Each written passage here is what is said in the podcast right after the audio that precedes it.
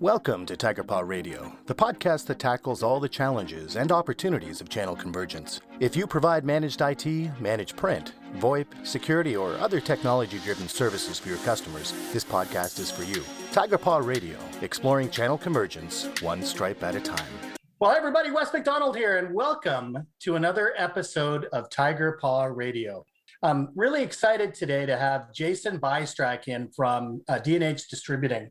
And one of the things that we've noticed really taking flight, um, it's kind of a pun that I'm making there, is the uh, growth of the cloud and the opportunities that are there for you know people that are looking for it. But it's certainly a, a confusing space, and uh, certainly uh, there's a lot of expertise out there to help us navigate what that really means as an opportunity to make sure that it becomes less cloudy, if you will. Uh, so, Jason, as I like to do in these things, um, I don't want to introduce you. You know yourself better than anybody. So maybe you could tell me a little bit about yourself professionally and add one interesting thing about yourself that maybe people don't know. Yeah, sounds good, Wes. Well, first of all, thanks so much for having me today. It's good to catch up with you again.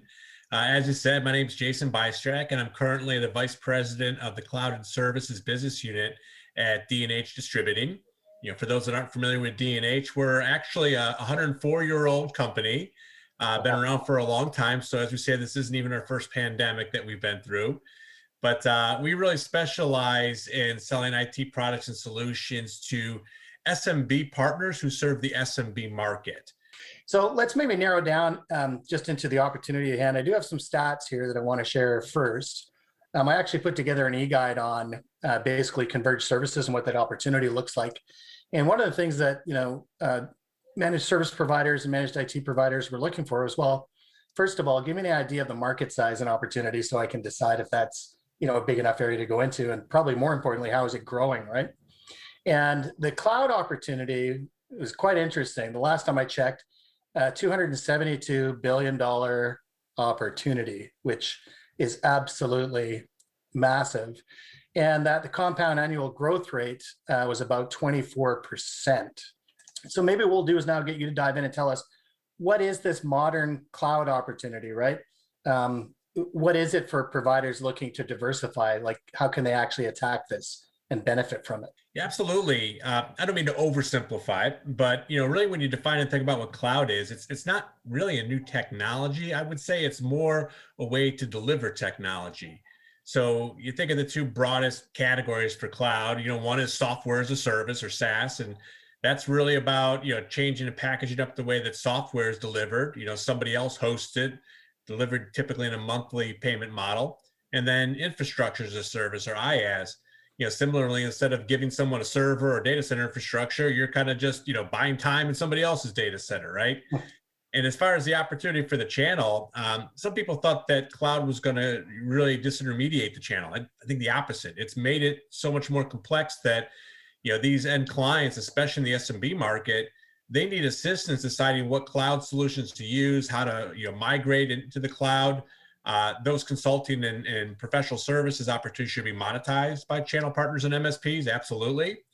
And then once they're onto that cloud platform, it's really a matter of kind of you know setup and customization uh, of those solutions, the ongoing management and support.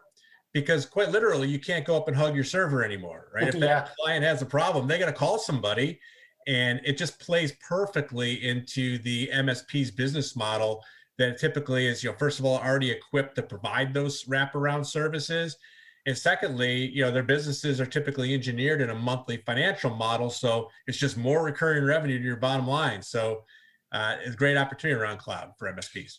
Yeah, it is an interesting one. And you kind of, you know, nailed it earlier when there was this panic of, well, you know, is the cloud going to completely bypass the channel, right? And I certainly haven't seen that happening either. And I was listening to a, uh, another speaker at one point uh, talking about this idea that, you know, the channel also has sideways directions, right? That it's not just about the you know the hierarchy the up and down but it's these touch points that uh, come in and around to be able to support those solutions. And it sounds to me like that's what you're saying. It's like yes you can get the thing uh, on your own but first of all which thing do you get? And then secondly the ongoing management and usefulness of that because the only purpose i can see you mentioned that there were two points. One is the infrastructure piece of it and the other was the delivery model um, to make sure that that's actually accessible and usable by your business right a lot of the cloud vendors or providers, however you want to label them, they operate with this assumption that they're the only thing happening for that end user's IT environment. The fact is, is that there's oftentimes a number of different cloud solutions that are in there. And that client really needs somebody to help aggregate the delivery and the ongoing support you know of those services. So it really does take an msp to step in and make that happen. Yeah it's interesting you say that. And i think uh, just in my own life that you remember when uh, netflix uh, you know first started it was the only streaming option and people said well why would you need anything else? And now there's 10 of them right? And that there are actually um, needs for people to manage all those things once there are so many options again right? You mentioned earlier sort of uh, infrastructure as a service uh, software as a service and then of course everything as a service right yeah, the, the, way that that you know we define X as a service at D&H really is, you know, again, it's everything as a service. So it's really taking any of the hardware components of that environment, you know, bundling them with any of the cloud or software that the the user is is has in their environment, and then adding in services to it, and then combining those three things into one, you know, single payment model that uh, that they can consume easily, right? So that's what everything as a service is. And as, as far as what the opportunity is, if you think about if your end customer is starting to use something as a service, right? Like whether it's just the software part or just the infrastructure, you know, why not go and change that experience as quickly as possible to make it everything as a service? Because then they become, you know, more reliant on you and they benefit from that true consumption model, uh, you know, in a service model. And oftentimes there's even tax and financial benefits uh, in addition to the, you know, pay as you go type of model that goes with it. So I think a lot of the savvy MSPs are starting to package up these things and really trying to give that single invoice experience each month, which is exactly what that program is. Yeah, one of the expressions that I can remember in my early days in uh, sort of my professional career, they that always talked about one throat to choke, right? In other words, to give people fewer, you know, vendors to to work with. And I had this conversation with someone the other day about how vendor consolidation can really make a big difference, even on uh, the customer's bottom line, right? That if they have 10 vendors that they're dealing with, um, that that can get very tricky. That's 10 phone calls or 10 people they're looking to for support or, you know, this, that, and the other thing. And I think what you're saying is, correct me if I'm wrong, but that you can consolidate those things together and really have that, you know, uh, give the customer that peace of mind that you're the one person for the entire solution, right? No question. And another benefit, that's obviously a great benefit to the end client you just laid out, but the benefit to the MSP also is really the stickiness and the refresh cycles. So let's just say that you put them on a three-year contract by the time you finance it all together and work it through. Uh, and by the way, there's a lot of ways to finance. It doesn't have to be on your own dime. There's, there's plenty of programs. Uh, yeah. We have a great one. But what you really are benefiting from too is the refresh cycle. You know, what we've seen when you look at a project-based IT deployment, where like every, let's just say three years they refresh it, you know, partners tend to collect that refresh about 60 to 65% of the time from the stats we've seen. In this as a service model, you tend to maintain the service at about 90%. So that's about 10% attrition. And what that really does is that every three years, you're getting a new transaction to refresh all that hardware and all the upfront payments. The customer just keeps on going with their same monthly payment as it ever was. Very similar to what we see like in the smartphone model. So you're really turning uh, their IT environment into the smartphone smartphone type of model, which really makes it uh, a win-win for you and for the customer. And I, and I think that um, going forward, that's a good trade-off is to be able to have that stickiness. And I had no idea that the the refresh rates were that strong, right? In the in the 90th percentiles. You know, that's amazing. That's a really great reason that you think people would want to do that, right? Everybody is talking about artificial intelligence and big data. I don't remember, uh, there was a movie by um, I think it was Steven Spielberg. Uh, AI. Do you remember when that movie came out? And that was kind of when things were all fresh with artificial intelligence. Well, here we are all these years later, and it's happening, right? Um, a podcast that I did actually about a year ago. Um, I got my hands on some artificial uh, intelligence software for voice mimicry, right? So I had to record my own voice.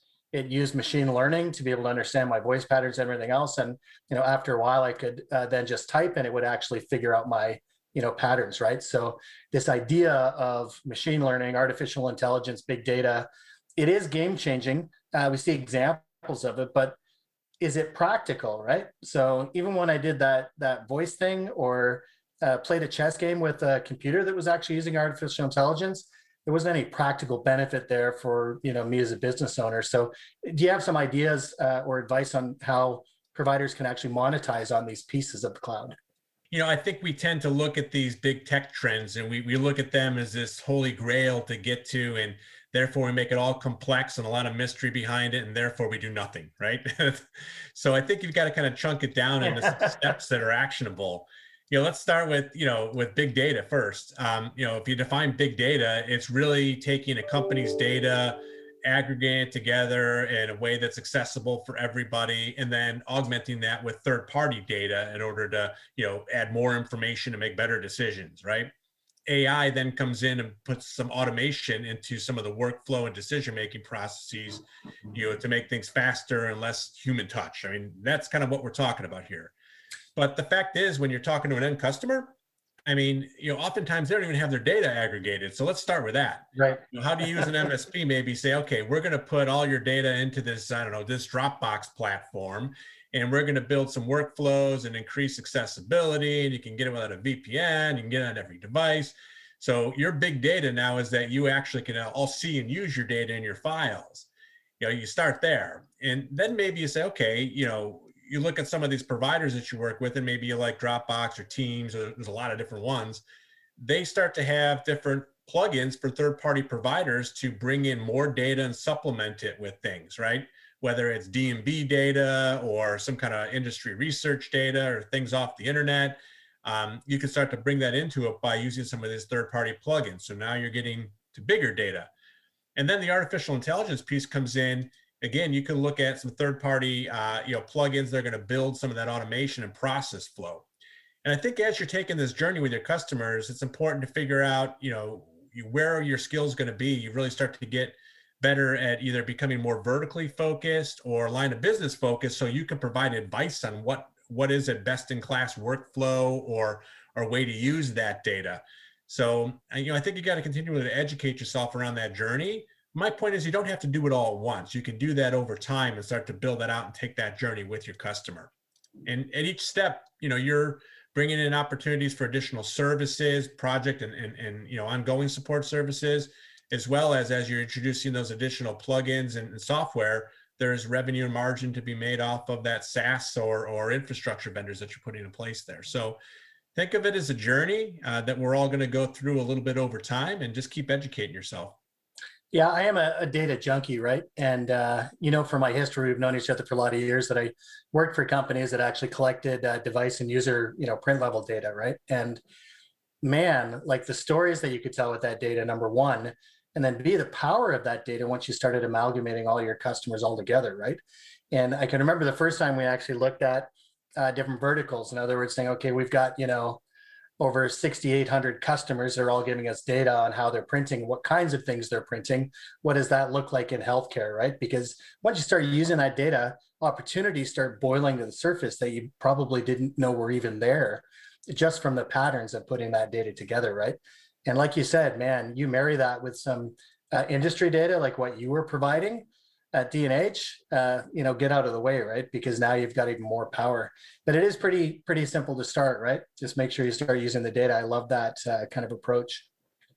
Yep, we're starting to see a lot more partners. You know, we're talking to helping build those practices, and you know, it's a little bit of standardization. Um, you know, what do you compare? Start off like I kind of made it simple, like Dropbox or Teams or you know SharePoint, things like that, OneDrive, whatever you want um, you know, we sit down and talk to partners about comparing and contrasting those platforms so they can start that journey. And once you do, then you start learning more about that. You learn about those plugins and processes, and you can really immerse yourself with it. So, you know, it's a great way to approach it. Yeah, and all these platforms that you talk about for data storage, are you seeing that becoming more standard? That organizations are starting to use things uh, like uh, you know Microsoft Storage or uh, Google Drive or you know any of the other ones to actually have this this infrastructure in place versus storing it in their own location? Oh, absolutely. And, you know, I, I, tell you, it was already on a very fast trajectory and you gave some of those stats, but uh, once the pandemic hit and people had to, you know, work from anywhere, educate from anywhere, that just, just skyrocketed, right? I mean, you know, come on, how many times a day are you using Zoom or Teams or yeah. WebEx now? I mean, to the point where it's, it's crazy. Uh, uh, you know, as the people return to the, the normalcy of, of the way we were, let's say, you know, we're hearing and expecting that to actually continue where, you know, a lot of people are talking about hybrid work where you might work from the office a couple days and home a couple days now that we've kind of get into this. Well, this same technology is going to be the answer. You know, we're seeing people start to you know, take that if they, let's just say they use Teams, they start on Teams and you know they're you're expanding that platform into their huddle rooms and video conference rooms at the office. So when you have a, a 10 person group, let's say, you know, four at home, six in the office, well, it's the same platform you're on, and then you rotate that the next day.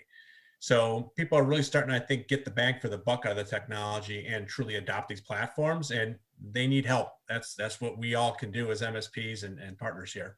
Yeah, it's funny, you know, before the pandemic, I would probably do a, a video uh, conference call maybe once a week, you know, and now I would say that it's at least two, th- two to three times a day, right? And uh, it's become part of my DNA. So it's not just for recordings like the interview we're doing today, uh, but just how we actually communicate with people. It's almost like, you know, you, you kind of look forward to actually seeing people again, right? And when I first started doing a lot of the video conferencing, uh, people oftentimes, including myself, would even have the cameras off, right? Because you just weren't as comfortable, you know, kind of being on camera. But now it's just become so normal, you know, normalized, right? It's amazing. Um, one of the other things I want to talk about, I, I always love to, you know, talk about, uh, you know, security, right? And we've seen some big examples of uh, things happening uh, with infrastructure, even right? With bad actors shutting down oil pipelines and and hospitals. There was recent news uh, in my neck of the woods uh, in Toronto. One of our hospitals was uh, just suffered a ransomware attack literally two days ago, and you know shut down emergency services, and they were using the emergency room to basically redirect traffic to other hospitals. Right, like you know terrible stuff. So when we kind of look at the cloud. Uh, and I don't know it very well, but I feel that it's safer. I haven't heard as many stories about things coming out of cloud-based systems. Is it safer against ransomware or is it not? Like what's the what's the story there for security? Yeah it's a good question and, and, you know i think when people are discussing cloud and somebody's afraid of it right especially like an msp or something doesn't really want their customer to go there they throw up the security blocker right away or, or someone protecting a job let's say but I think the reality is is that you know when, if you divide it out, let's start with cloud infrastructure services like uh, like Azure and AWS or Google Cloud Platform. I think it is safer, and the reason is is that these are enterprise class security technologies that are deployed in those environments by the providers because they know that you know, they have to protect that. And oftentimes that same technology, it's not affordable for SMBs and mid-market size companies. So just by using those platforms and that infrastructure, you're getting a better class of security than you typically would. You know, where you really see the, the root cause for a lot of these security breakdowns actually happen more with the users and at the endpoints. Um, so, you know, I think you're, you're very safe to use that infrastructure. And I think that as an MSP, you really need to spend some time helping to layer in the security practices and protocols at the endpoint. So, you know, deploying best practices around things like multi-factor authentication and using right. a cloud access security broker to kind of make sure that the SaaS app in the data is proper. Uh, you're protecting your email with encryption and anti-phishing solutions. And one of the most important, it sounds so basic because it's not so technical, yeah. training training. Yeah. You, you, need to sit there and have a playbook to advise, you know, technology users of the things that they need to do to protect themselves and to avoid and all the policies. And again, all of those things, right? Obviously, there's products that you can make margin from. That's great.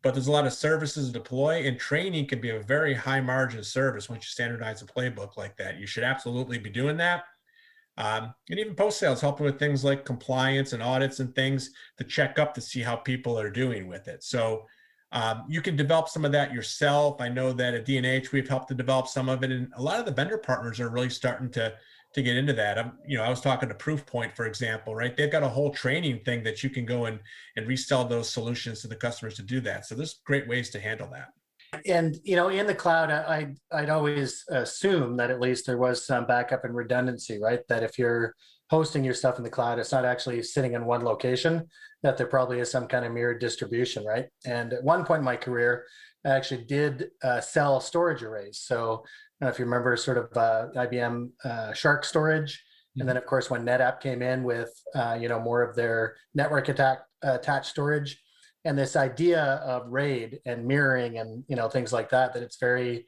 it is very complicated. I think it's still very complicated but in those cloud infrastructure providers they're already doing that.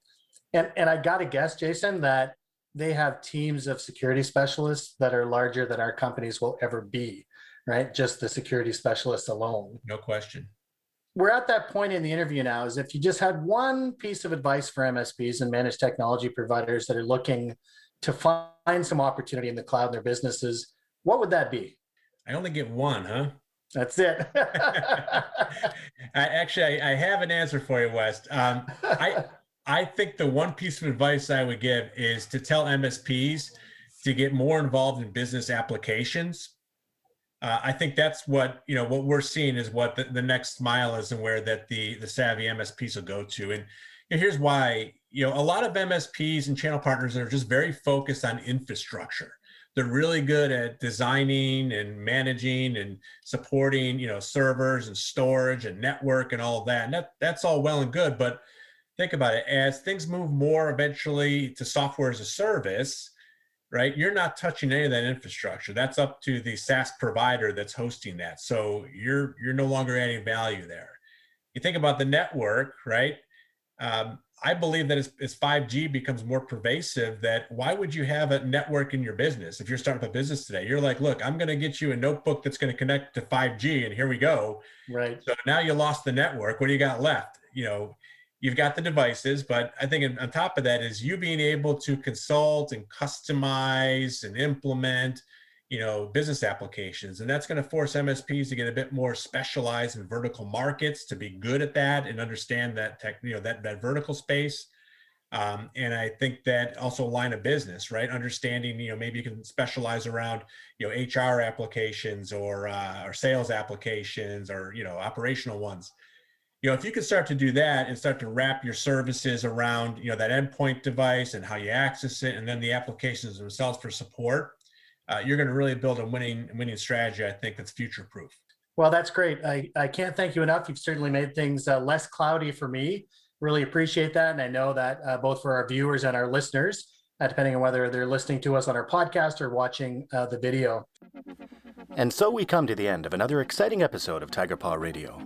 If you'd like to listen to more, please be sure to visit www.tigerpaw.com slash podcasts. You can also subscribe through your favorite podcast platforms to be sure you never miss another episode.